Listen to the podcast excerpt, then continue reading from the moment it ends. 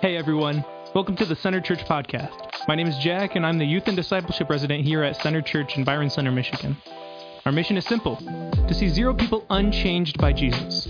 So, whether you've been following Jesus your whole life or your journey has just begun, we hope that this message will help you draw near to the person of Jesus, be challenged and encouraged by his word, and move to action. We hope these next few moments are a blessing to you and equip you to see who God really is and who you are in him.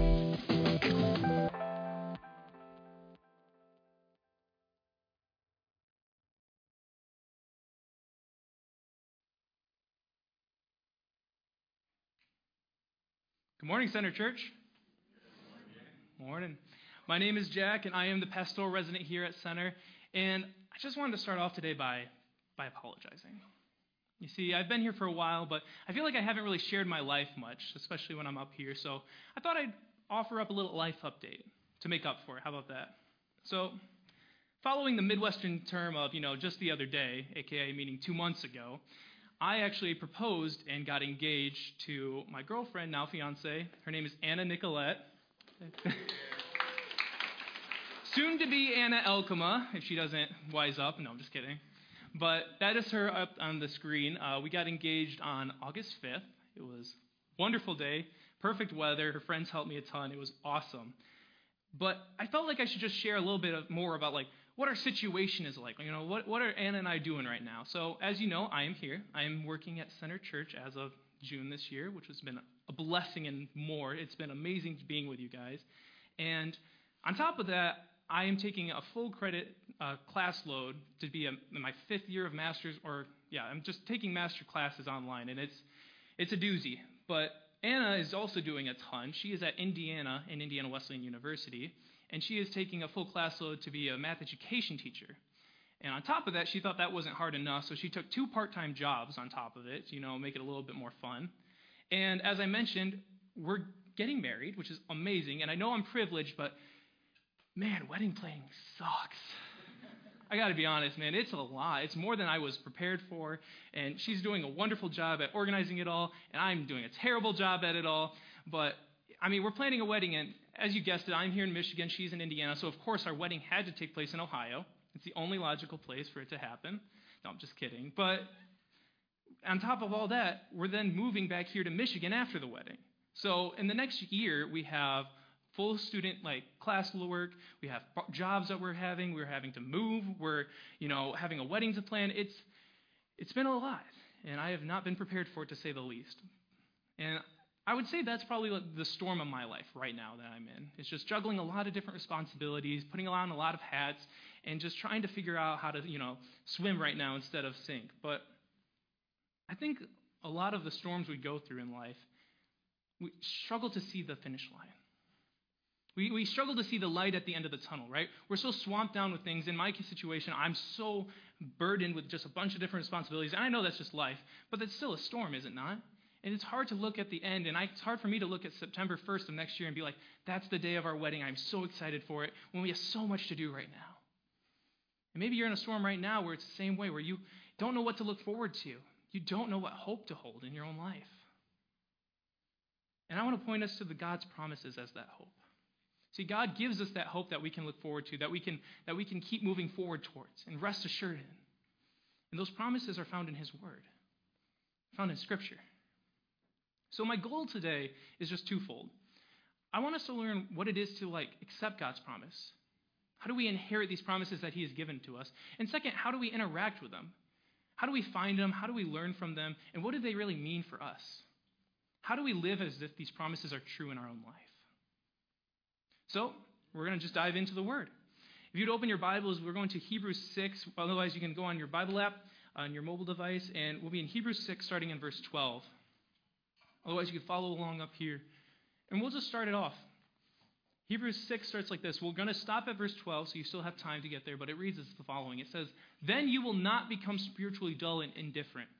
Instead, you will follow the example of those who are going to inherit God's promises. Why? How are they inheriting it? Because of their faith and endurance. See, we inherit God's promises by our faith. But I know faith is kind of that Christianese word that we would say. It's one of those words that we hear a lot in church. And even if this is your first time in church, you may have already heard the word faith and have just attributed it to being a Christian word, you know? So let's break down what faith actually is. And luckily for us, just a few pages over in Hebrews 11, the first verse says, Now faith is confidence in what we hope for, an assurance or certainty about what we do not see. In other words, faith is an unwavering trust in that which is not here. It is a reason to believe in the things that we have no proof of believing in. In other words, faith is just strictly irrational. There is no point to believe in this thing, yet we're called to believe in it. And faith is just simply trusting that it, it's going to be true. And that's cool. I mean, I guess we can uh, settle for that definition, but I like to, I'm a, I'm a contrarian. I like to argue with people. So I like to find the opposite of definitions to help like solidify what the definition is, if that makes any sense. But we're going to turn to the opposite of faith. Now, if I was to ask you that, what is the opposite of faith? What would you say? The first thing that comes in my mind is unfaith. You know, I like tagging just the un or something there to make it the opposite, but that's not a thing. I mean, we have unfaithfulness, but what does that mean? You know, that's not really, it's using the same word. So, what is the opposite of faith? Well, lucky for me, I am burdened with a bunch of master's courses where I get a ton of material for a bunch of stuff. And one of those materials has been a guy named Peter Berger. He's a scientist, he's a sociologist who studies people. And he's also a theologian, a man of God. And he offers up an explanation for this. He offers up an answer. He says the opposite of faith is actually knowledge. Hmm, knowledge, what does that mean? Like, what in this context is knowledge referring to? Well, I'd say it's something like this where if, if faith is certainty in what we hope for, and it's what we do not see, we believe in, knowledge is if we don't see something, we don't believe in it, we doubt it, we question it. Because we want to know the truth, we want to know the answer behind it all. If we have no proof for something, well, we have to seek evidence. We have to experiment. If you remember the scientific method and all that stuff from high school, if we have no way to explain something, then we must find the truth of the matter because otherwise, knowledge says we can't believe in it. It just doesn't exist. There is only certainty in that which we can see or understand rationally, where faith is a certainty in that which we don't see, we have no proof for. It's irrational. Now, I don't bring this up to start a whole science versus Christianity debate because I think that's been kind of answered to a degree. I think that we've already established that knowledge and science work well with Christianity, that it helps us understand the Creator's creation. For example, I think my faith is strengthened by knowledge, where I know because we've done experiments, we've done the math, we've used all these formulas to solidify the fact that if the earth was any more closer or a little bit further away from the sun, no life could happen. That it was placed perfectly, that the amount of oxygen in our atmosphere was created just perfectly, and our orbit and axis was just perfectly, that on this planetary scale, so many minute details occurred that can only point to a grand design, that can only point to a creator. And through that knowledge, through that science that's happened, my faith is strengthened. So I don't want to start your takeaway uh, today to be, oh, knowledge is the enemy. But at the same time, I don't think knowledge can answer all our questions. I don't think a knowledge can explain promises, for example. I think if you receive a promise, if someone promises something to you, you have nothing but pure faith to hold on to that promise with. You have no control over that. You have no proof that they're going to follow through with what they say. You have no proof that their words are true. Maybe they've been true before, but there's no proof that this time, this one instance, their, their words are going to be true. I speak from experience from someone who has received broken promises. For someone who likes to just talk, you know, and I receive their, their promises, but they just fall through. I mean, we all have that one flaky friend, right? The only way I have to trust promises is by faith. Just an irrational trust that the other person is going to fulfill what they say. In this case, we're trusting God. And it's not as irrational as we would think. We actually have a lot of basis for this faith. And you may be struggling to see this in your own life, maybe because of a broken trust that you've received or a broken promise that's really hurt you. That's even caused a broken relationship as a whole. But we're going to look at what this faithfulness looks like and this faithful trusting in promises. It looks like through the man Abraham. So we're going to continue with Hebrews in 6 verse 13. For example, this idea of faith and promises, there's God's promise to Abraham. Since there was no one greater than swear by, God took an oath in his own name, and he gave Abraham this promise. He said, I will certainly bless you, and I will multiply your descendants beyond number. And Abraham waited patiently, and he received what God had promised. He believed by faith. Now, when people take an oath, they call on someone greater than themselves to hold them to it, and without a question, that oath is binding. God has also bound himself with an oath so that those who receive the promise can be perfectly sure that he will never change his mind. In other words, we can have faith that God is going to fulfill his promise. He says so himself, and he can't lie. We'll see that later. So God has given both his promise and his oath. These two things are unchangeable. Why? I just said because it's impossible for God to lie. It's impossible for him to change his mind and to go against his word. Therefore, our response of faith for those who have fled to him for refuge can have great confidence as we hold to the hope that lies before us. This hope is a strong and trustworthy anchor for our souls. Say that with me, guys. Anchor. Anchor. It's the name of the series. It's what we're talking about. Remaining anchored in Christ. Remaining anchored in these promises found in Scripture, in God's Word. And I really like this passage because it's really easy to pray over. It's really easy to meditate on. We kind of played around with this idea last week with Brian when he played those scriptures at the end of the service, and he had just this time of reflection for us where we can just pray over this identity that we have in Jesus that's been given to us and is certain. And if you if you never heard this term of praying or meditating over scripture and you're trying to wonder like what does that mean? Is this like some like spiritualism thing? Like what, what's going on? Well, I think it's pretty straightforward for me in my life. For me it means just hearing the word. Not just surface level reading in the Bible, but hearing the word that God has given us. Hearing it as if God is speaking to us directly.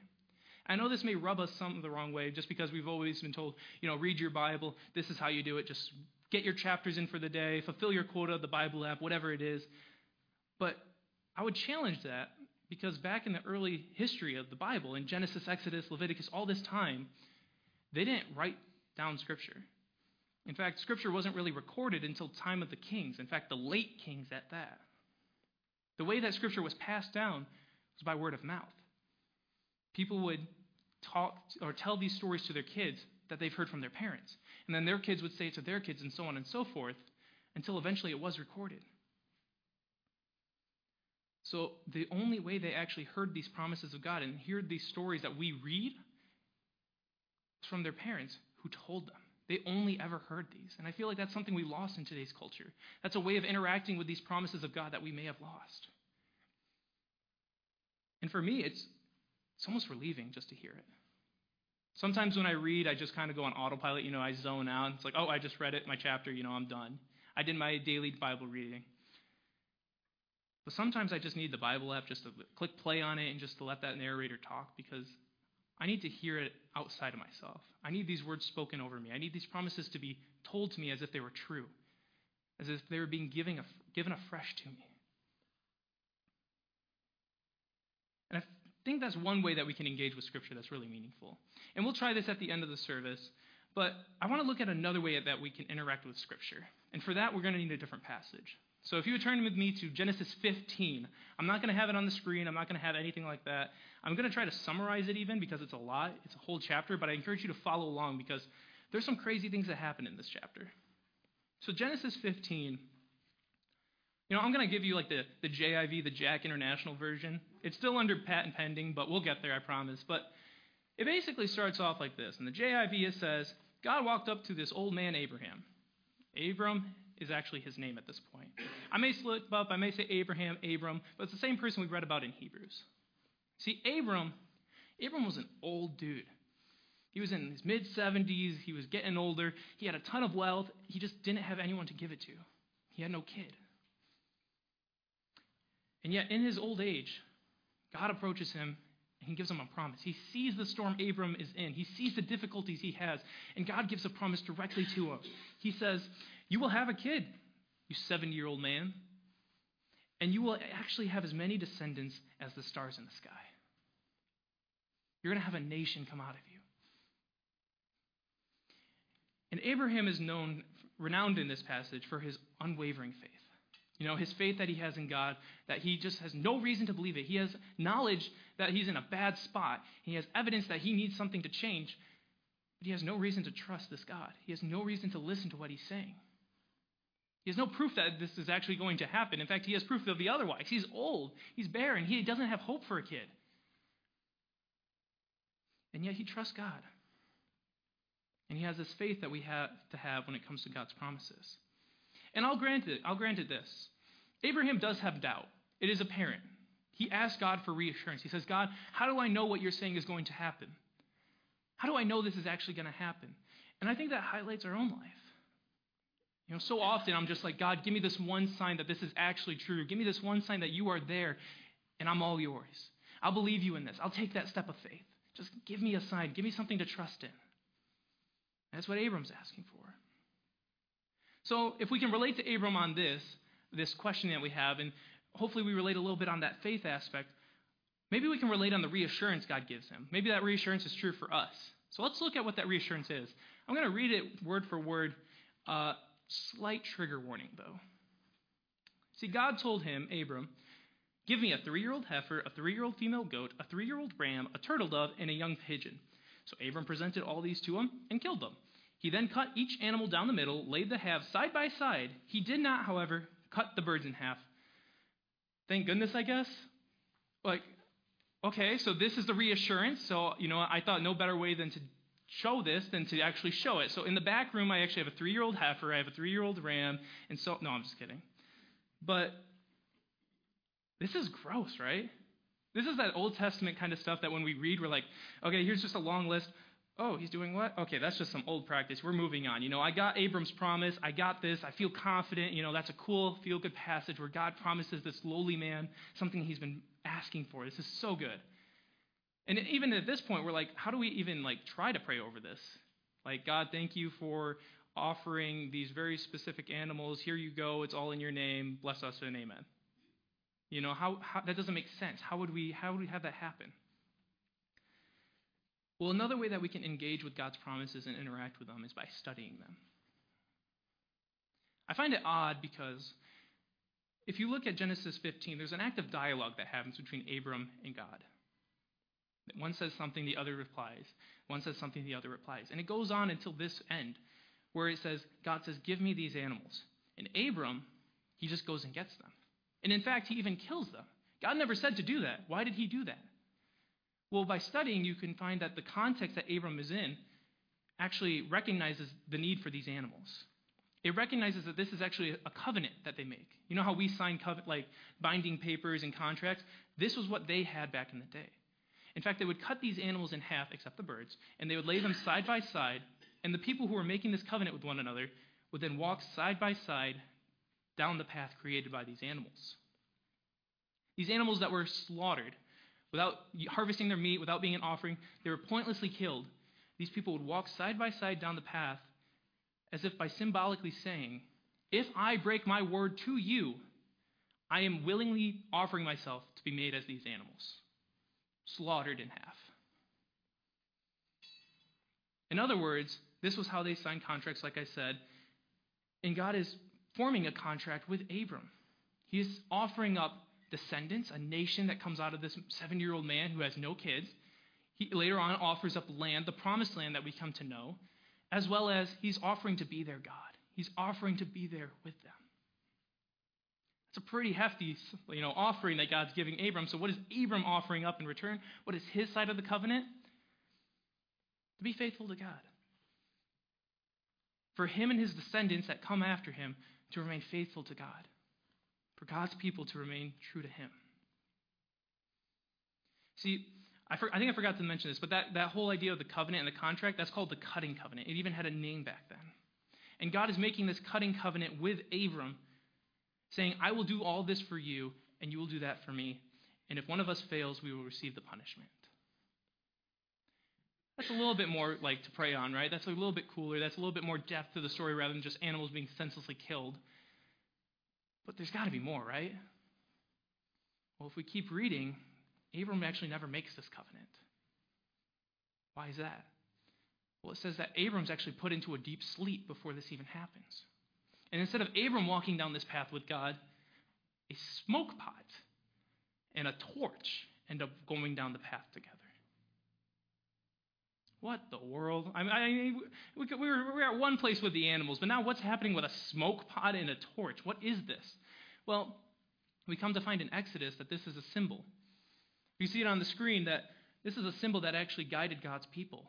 While they were traveling in the wilderness, they were guided by a cloud of smoke by day and a pillar of fire by night. This representation of smoke and fire represents this presence of God, God being here with us, as, with, our, with us as his people. But that still begs the question why are there two? Why was Abram put to sleep, and why did two of these things go down the path? Well, I would argue that, and a lot of scholars would agree with me, that this is a representation of God and of Jesus Christ. See, Abram was put to sleep because God knew we would fail. He knew we would break our, co- we would break our covenant with him. The one task we have of remaining faithful to him, we would fail and we would sin. And for that reason, Jesus walked down the path in our, in our stead. He took our place so that we would receive the covenant with God. We would receive all these blessings, but not the punishment. You see, church, this, this random gross setting in Genesis, the first 15 chapters of the Bible, it's actually setting up the whole New Testament. It's setting up the messianic salvation that Jesus provides for us. This has been in the works since the beginning. God has loved us from way back when, before we were even born. So much so that He made this covenant, protecting us and blessing us, giving us this hope to hold on to. It's a little deeper than animals being cut. And this story isn't unique. If you study Scripture, you'll find so many contextualized clues that, that point towards Jesus. The whole Old Testament is setting up Jesus Christ. And from there, he's setting up the church that we have today. He's setting up the movement of his Holy Spirit and the next life to come. There are so many promises of hope that are sprinkled in Scripture that sometimes we just brush over because we don't know what to make of it. But by actively engaging with the Scripture and studying, these promises come to light. We can engage with them in a deeper, more meaningful way. And I know you may be sitting there in your seats and you may be saying, that's cool for you, Jack. You're the pastor. This is your job. You probably know where to find these resources a lot easier than we do. I'll let you do that, and then I'll just, you know, I'll soak in what you find. But I'm, I'm just going to be blunt with it. I use the same internet that you use. I ask the same dumb, basic questions that you may feel like you have. I don't know the answers. I just search I keep searching and searching and searching. I keep looking for these guides that help me study. I'm just going to list off a couple guides that I personally use that are, are helpful. You know, I like using study guides. Just different things that break down text of scripture like this and say, this is what this is talking about. This is why Abram responded in this way. This is what this covenant holds. This is why there was a smoke pot and torch and so on and so forth. I love Bible studies with people. Bible studies aren't just you know, getting in a circle, reading scripture, praying, and singing kumbaya and going your separate ways. It's active dialogue, it's discussions. It's having someone walk you through the text with resources, with that context that you may not know. I mean, even devotions can help break down scripture. They help break down themes and passages that we may fall like oblivious to. I know one really cool thing is The Chosen. Has anyone heard of The Chosen before? It's a TV show that breaks down the gospel so that you can visually see the context and the stories that happen in Scripture in real life.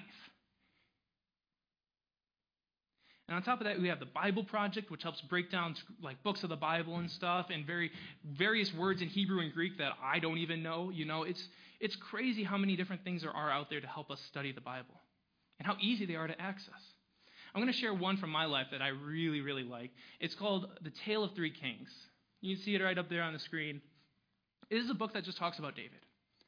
David in the Bible, he spans from 1 Samuel, 2 Samuel, 1 Kings, 2 Kings, 1 Chronicles, 2 Chronicles. And that's a long that's a lot. That's long books on top of that. They're historical books, they're very, very dull at times. But this book, it breaks down David's life, and I kid you not, chapters that are two pages. It's like a play almost. And the reason I like this is because it illustrates how guides and the like aren't supposed to stand on their own. This thing's missing so much out of the story of David, but it's supposed to. If you, read, if you can read that tiny, tiny print, it's a study of brokenness. It talks about the humility David has and how upside down his kingdom ran in relationship to other kings. and how he submitted to the rule of the evil King Saul, and how he reacted to the civil war brought on by his own son. Overall, it just showed how humble a man he was that I didn't understand at first when I first read the scripture. So through the scripture, I understood who David was. I understood his stories. Through this book, I understand a theme that I didn't even see. And now when I read the back to these boring old historical passages, I can understand these emotions that I didn't even see. I can see David reacting in certain ways because of how he feels. You know, I get to see more of the picture because of this guide. See, guides are a complement to scripture. They're not a replacement. They really help you grasp the promises that there are. And now I present this idea of studying, of praying, meditating, and interacting with God's promises because oftentimes we, we just think differently from another. I know for me, as you heard, I'm very passionate about the study aspect. I'm a very logical, head minded person. And some of you may not relate to that. Some of you may have zoned out for that whole idea of studying, and, but really like the idea of praying, like the idea of just hearing God's word spoken over us to get out of our own heads. And there's times for both of them. There are times that we need to hear God's promises. There are times that we need to, though, have questions and want to understand how these harmful events in our life really work out for the good of us. How these weird passages of scriptures work out in God's will and how they work out to show us these promises. But that's cool that we can find out all this stuff, but what does it mean to really live as if these promises are true to us? What does that mean? Well, we talked about Abram slash Abraham um, but I kind of feel like I should share personally. I told you about the storm I think I'm in right now, with just a lot of responsibilities and stuff like that, but not too long ago, I actually came out of another storm. Uh, if you remember, and I think it was February or March, I actually showed up here in center. I had a big old sling on. I sat in the corner because uh, I was trying to avoid, you know, bumping into someone. But the reason I had that sling and the reason I had all that uh, was because that December uh, I ended up falling 20 feet onto concrete. I broke my ribs 11 times. I broke my collarbone. Um, and yeah, it was it was it was a jarring experience. You know, just having a random pain in your chest after just having that experience, you don't know what's going to happen. In that storm of my life, I didn't know what hope was. I didn't know what if I was even going to have it tomorrow. I didn't know what the light at the end of the tunnel was there. I didn't even see it. You know, I was so clouded by just the pain, by the by the fear of it all. And even as we get to the hospital, turns out I had COVID in that experience. Turns out I had this a little spot in my head and my lungs that we didn't know about. Things kept piling on, and I didn't know what was going to happen.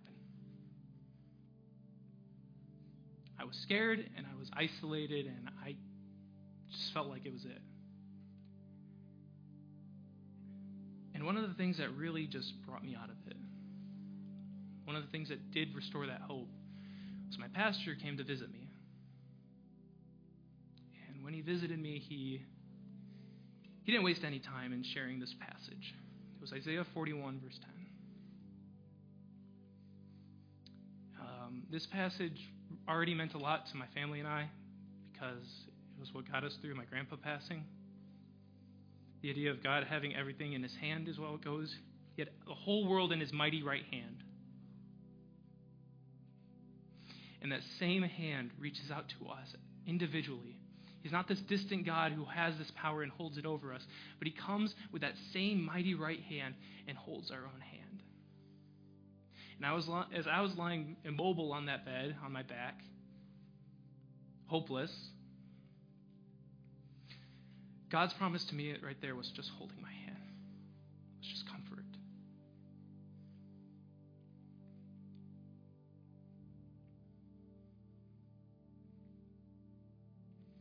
I don't know what storm you're in right now. God does. He knows about that chronic illness that you've had. He knows about that anxiety that you've been struggling with. He knows that broken relationship you've been trying to hide because you don't want it healed. You want to hold on to that regret and shame. But He also has a promise for you. He has something so much better. He is exactly what you need. He has exactly what I needed. He has exactly what Abraham needed. Church, He has what you need.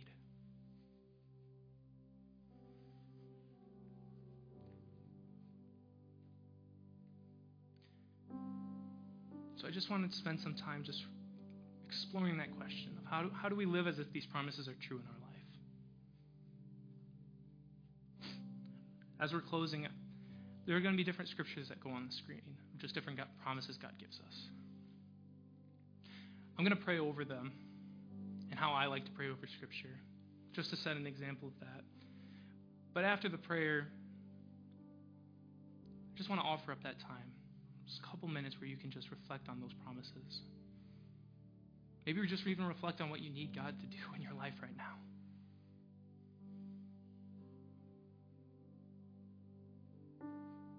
So, would you join me in prayer?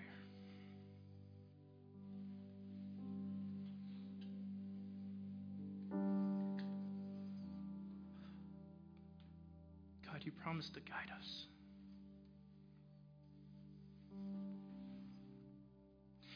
To be there with us. Proverbs 3, verses 5 through 6, Lord, it tells us to trust in you with all of our heart. Lord, let us not lead on our own understanding. Let us not trust ourselves in this time where we have no control, Lord. In all of our ways, Lord, we submit them to you. We submit ourselves to you, Lord. Make our paths straight. Point us to you.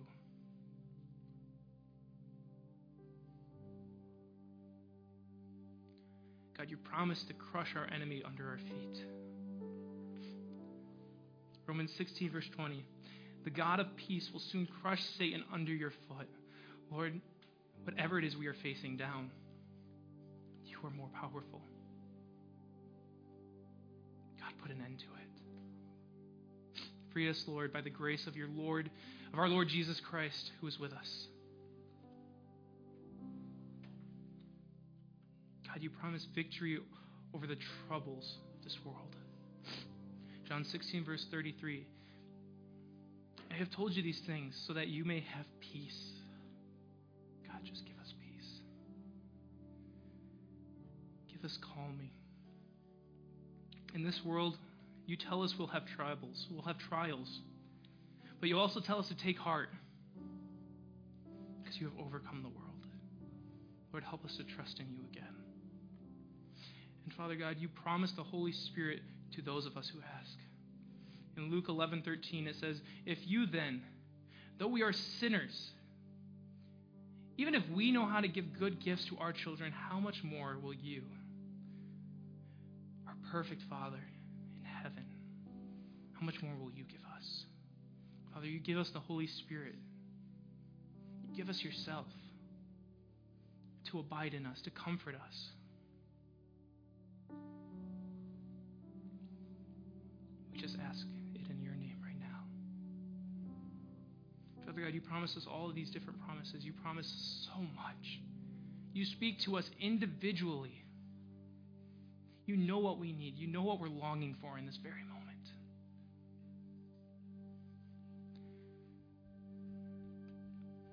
God, show us what you have in store for us. Show us this hope that we have in your precious name that will take us out of all the storms we are in.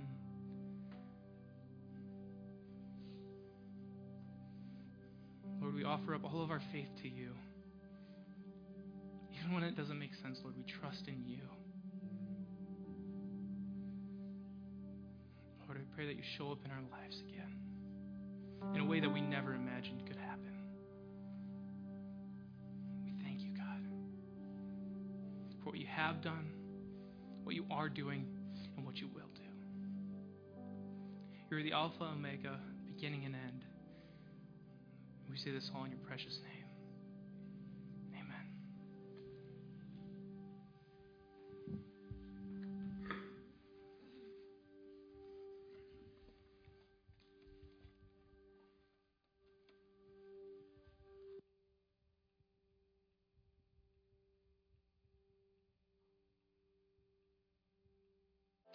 We hope this message encouraged you in seeing who God is and who you are in Him. If you want to take a next step, visit centergr.com slash new. We look forward to connecting with you there, and we'll see you back here next week.